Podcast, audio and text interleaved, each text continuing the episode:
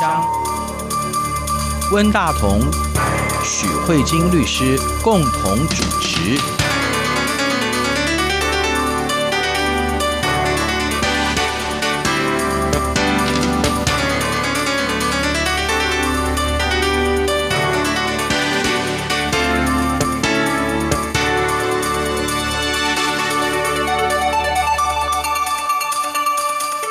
各位听众好，这里是中央广播电台两岸法律信箱，我是文大同。听众朋友大家好，我是许慧金许律师。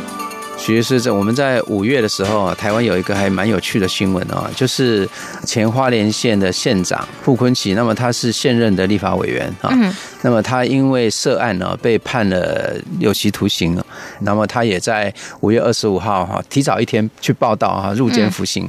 然后非常有趣的是，因为他虽然是入狱，可是他并没有被褫夺公权。所以呢，他其实是还有权利来执行立法委员的职权嘛，哈。嗯。所以他虽然是在监狱里面，可是他好像还可以做立法委员。领立法委员的薪水，对，而且可以做立法委员的工作哈。那我还看到一个新闻，他还说要求说，可不可以用透过视讯哈？现在这个电脑这么发达，透过视讯来问政哈。也就是说，事实上看起来是他有这个权利啊。那我想这是一个相当有意思的话题哈。那我们也知道，在我们今天如果谈两岸法律的比较的话，我们以前常常在接触到中国大陆的一些政治犯，我们常常常要希望能够采访他，他们常常会说哦，因为我出狱。以后还被剥夺政治权利，那我现在还在剥权期，比如说被剥夺政治权利两年，剥权期结束之后，我才能够接受你的采访。嗯，那我们那时候觉得有点奇怪了，一个人被剥夺政治权利，难道他连接受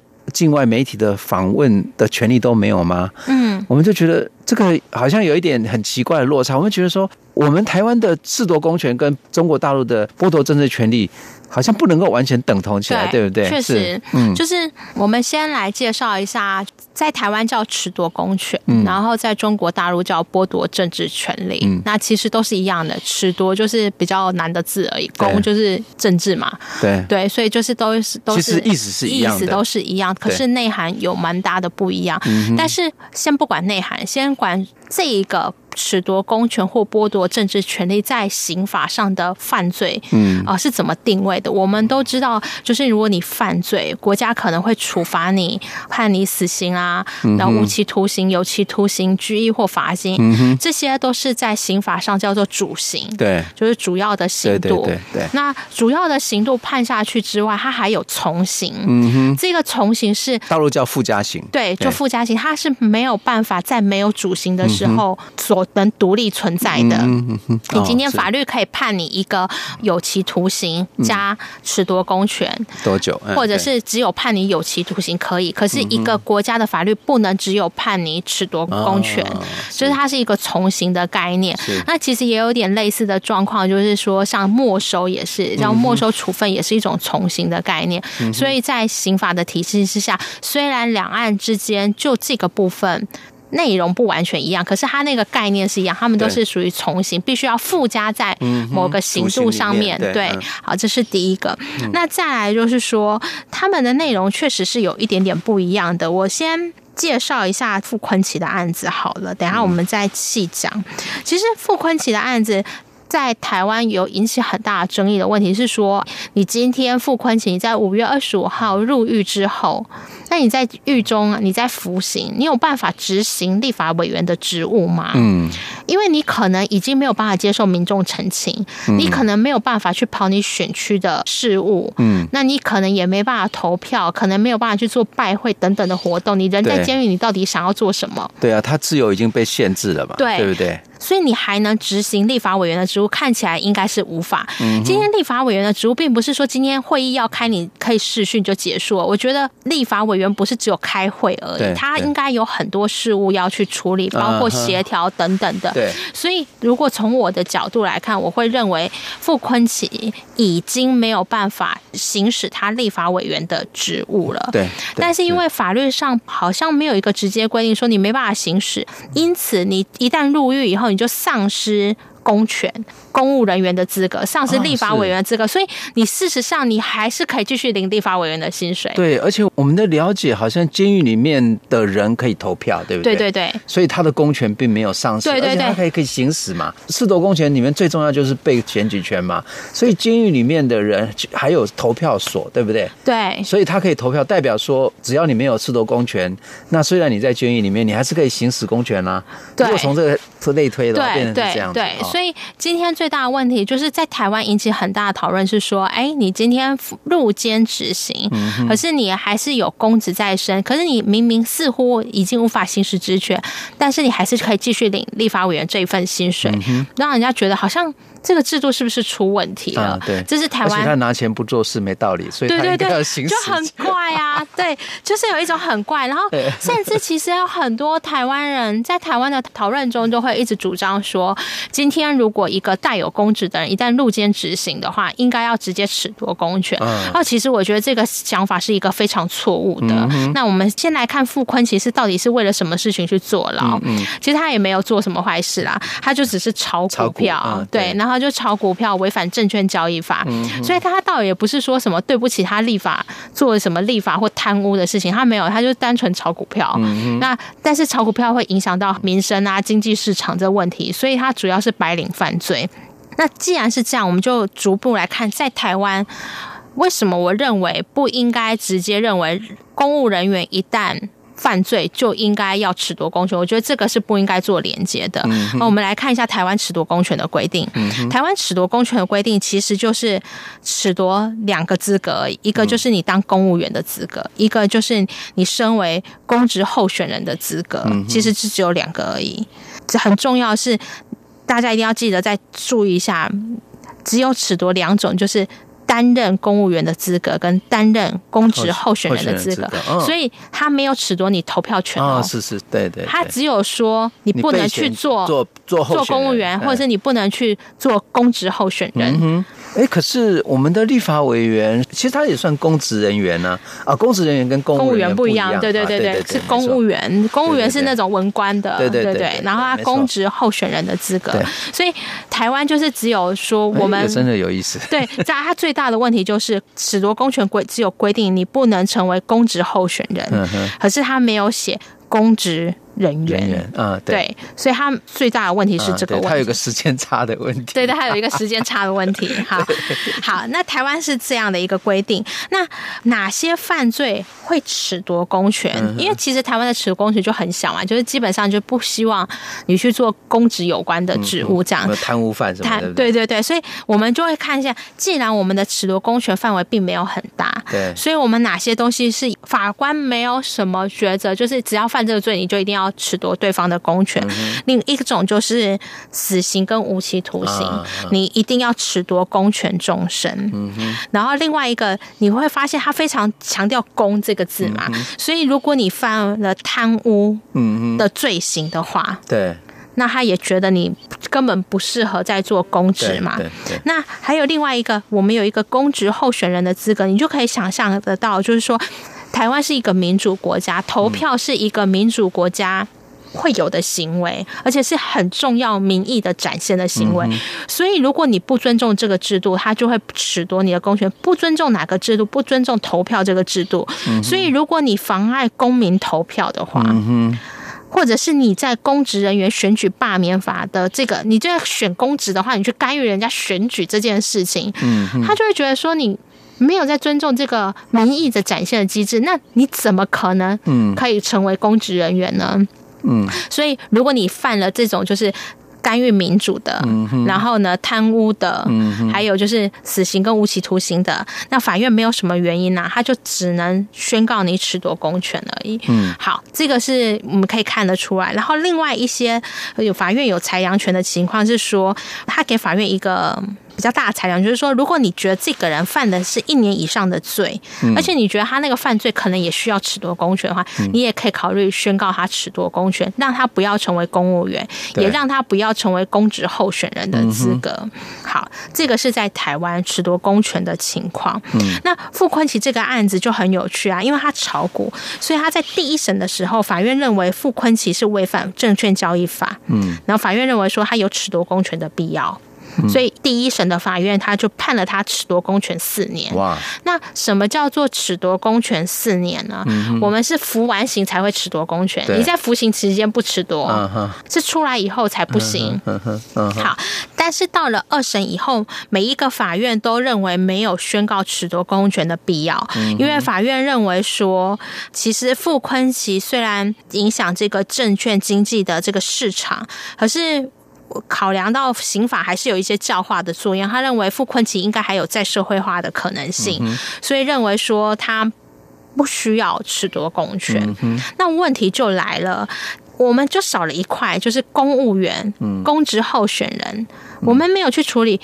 一旦候选选上成为公职人员之后，这一块如果有产生消极资格资格的情况，嗯、是不是当然丧失公职人员的身份？嗯、那我觉得这是一个很大的漏洞，因为像我们律师法，嗯、就是作为律师，我们有积极的资格，积极的资格是什么？就是你比如说要通过律师考试，嗯，但也有消极的资格，是你发生什么事情，你就律师执照就会跟你说拜拜这件事情。嗯、比如说你可能犯罪啦，对，嗯、哦，那你可能就是。做了一些背信什么事情，你只只要发生这件事情，那你的律师执照就会被撤销。那我们公职人员就没有规定说，如果你已经判决确定，你的公职人员就自动注销，注销以后可能那个选区就要补选立法委员，我们没有这个规定。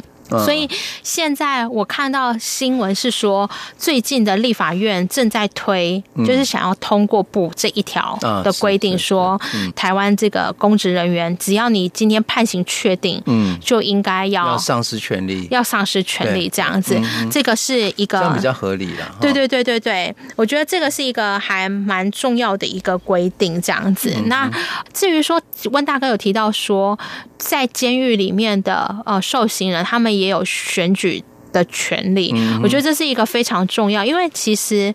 我觉得在台湾民主法治的社会里面，犯罪不当然被划归于排除于社会之外。我们其实，在两岸法律信箱里面也谈过很多，就是受刑人的人权。受刑人就是因为犯罪才会被抓去关，可是除了他犯的罪要用自由行来付出以外，并不是他的存在就是一场错误。其实不应该这样认为，因为最后还是要可能会社会复归，所以他在监狱可能还是要被人道的对待。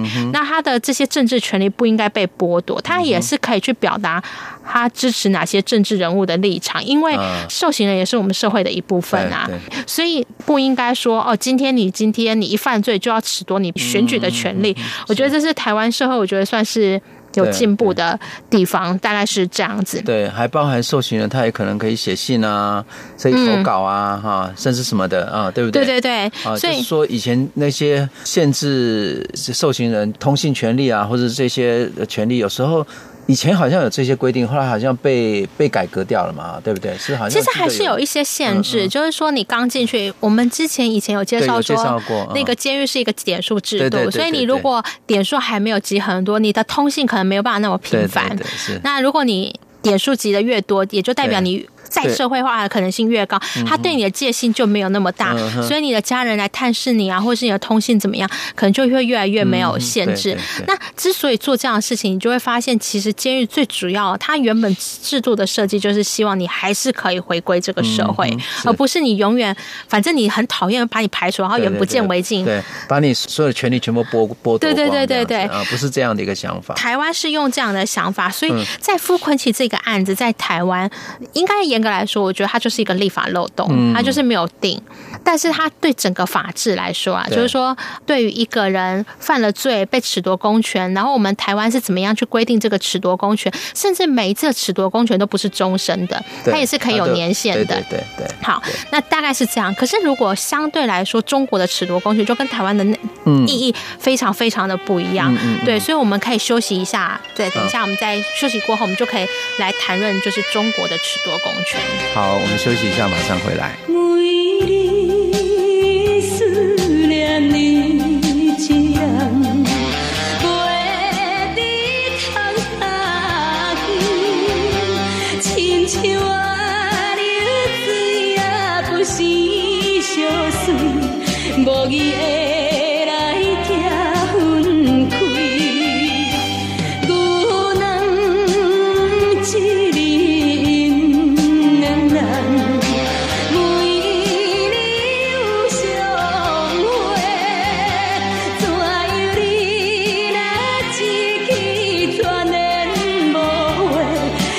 sagur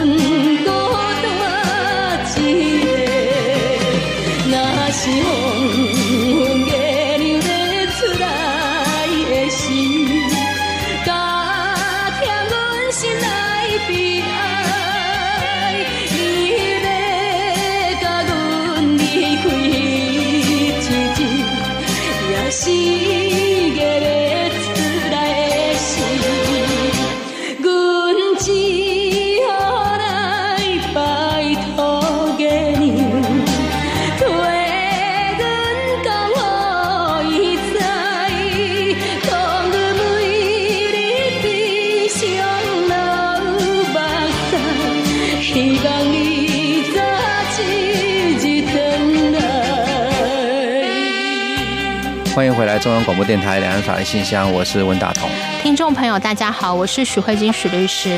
刚才许律师跟我们介绍了台湾的赤夺公权的一些情况哈，接下来我许律师要继续来跟我们介绍一下中国大陆的剥夺政治权利哈。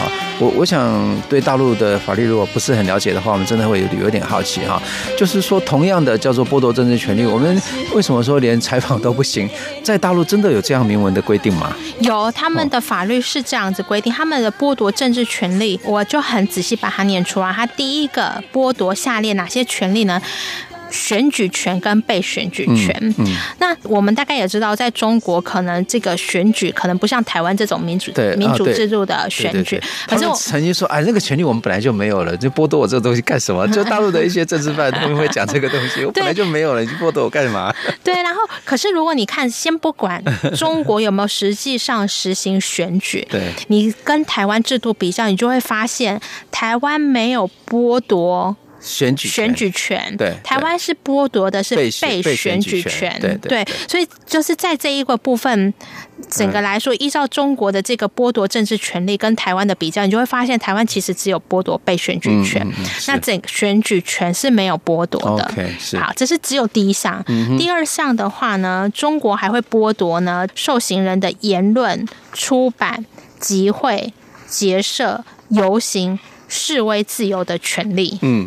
所以这个基本上，我们如果很概括，就是剥夺他的言论自由权，嗯，而且是各种形式的言论自由权，嗯哼，这就是温大哥，你为什么会听到您的那个访谈的对象会说，我现在在播全期，所以我不能接受媒体的采访，嗯，是因为他没有任何言论自由的权利，嗯，是。那第三个和第四个，我觉得第三个还可以，跟台湾有点像，对，就是担任国家机关职务。的权利，对，就是这一点就规定的比台湾好一点点。嗯、为什么呢？因为像台湾就规定你不能担任公务员，对，你不能担任公职候选人，对。但是你就没有处理说你不能担任公职人员，对对，他这个比较完整。对对，他这一个就比较完整。然后我觉得第第四点是非常匪夷所思的哦。嗯第四点是，你也会被剥夺担任国有公司、企业、事业单位和人民团体 领导职务的权利。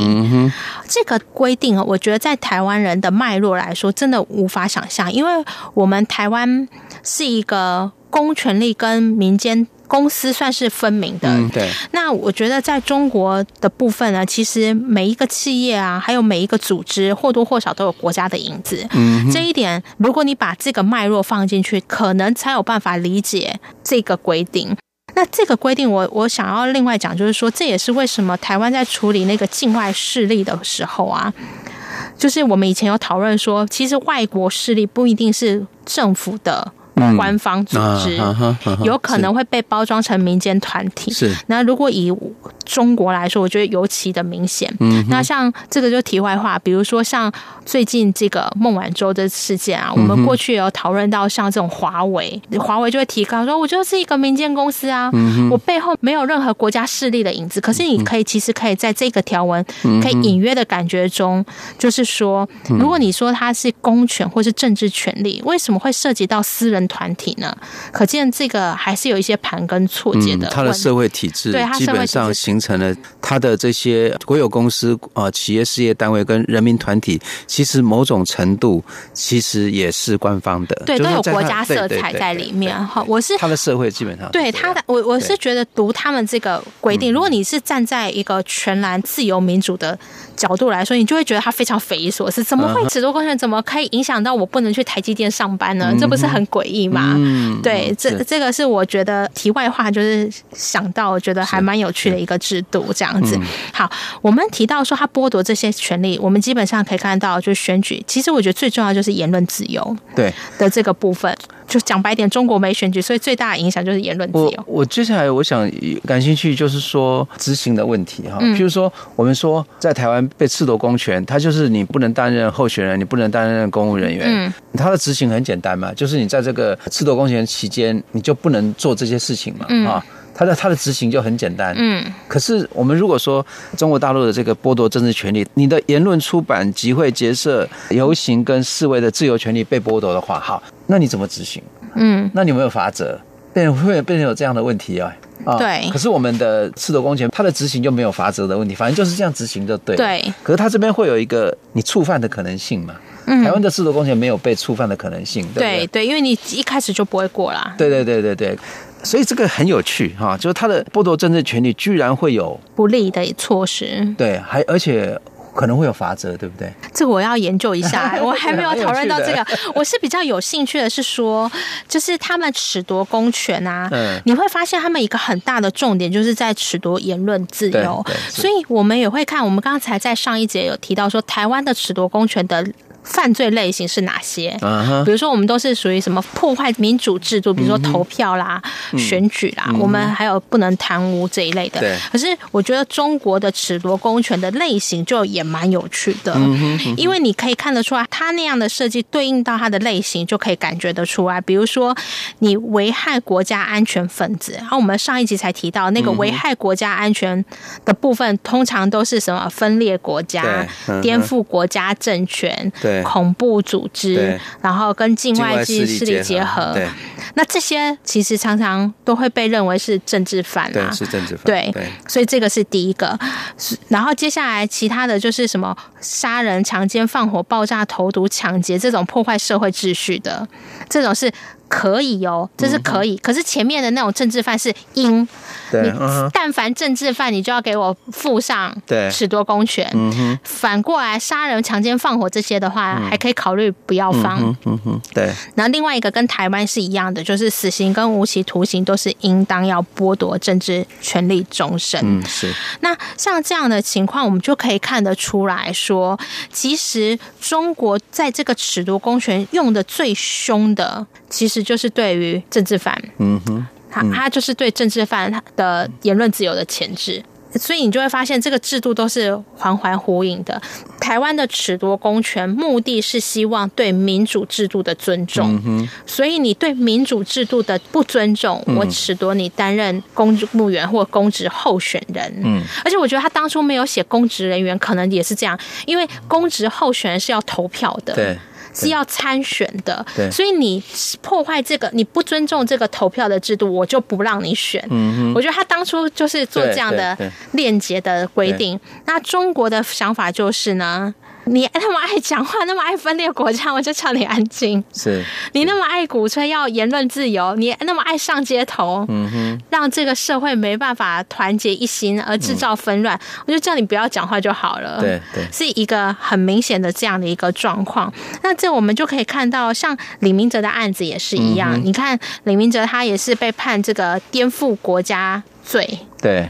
然后呢，也是要判除了五年有期徒刑以外，你出来以后还是要褫夺公权，因为他希望你这个异议分子以后出来以后不要再讲话了。对，呃，不过当初李明哲被褫夺公权的时候，我们那时候都笑了，就是说李明哲他在大陆有什么政治权利吗？他剥夺了他。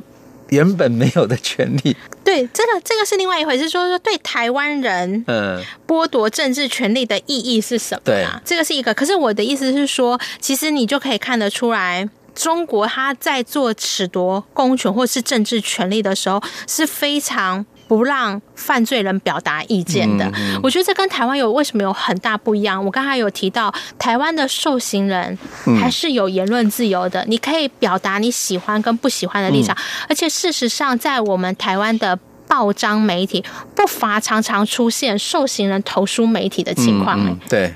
可是这个在中国就会变成很大的问题。嗯，这个是我觉得会想要做这集的原因，就是说，哎，同样一个很相类似的法律概念，可是在两岸的运作之下，产生完全不一样的效果。对。许律师，呃，剩下最后一点点时间，我想谈一下，就是我们在采访过程当中，一些中国大陆的民众，他们对于剥夺政治权利，他们的一些很有趣的想法啊，就是说，他们谈到这个被剥夺政治权利，有时候他们会自己幽默一下，调侃一下，就是说，其实你剥夺我的政治权利，其实那些政治权利本来就是我没有的，比如说剥夺我的选举权跟被选举权，他说我们本来就没有选举权跟被选举权，因为那个选举也是假的，被选举也是假的。所以，他我们本来就没有呃选举权跟被选举权，然后我们本来就没有言论、出版、集会、结社、游行跟示威的自由嘛。对，本来就没有。所以你剥夺我这个权利干什么？所以最后被剥夺的只剩下说连接受采访的权利都没有，是这样的。所以中国大陆的民众就觉得说，剥夺政治权利，他觉得这有点黑色幽默了，好像我以前有这个权利似的，所以你剥夺我了。然后，尤其是刚才我们提到这个李明哲，他这个被判五年徒刑之后，还被剥夺政治权利，真的最好玩就是说，台湾人在中国大陆也没有选举权，也没有被选举权。事实上，他也是因为因言获罪，所以他也没有言论自由权，对不对？也没有机会结社权。所以我们会觉得剥夺一个原本没有的东西。对。因为我们有讲到褫夺公权或是褫夺政治权利，它是一个从刑嘛。对。那相较于主刑可以执行，那从刑的执行是怎么样？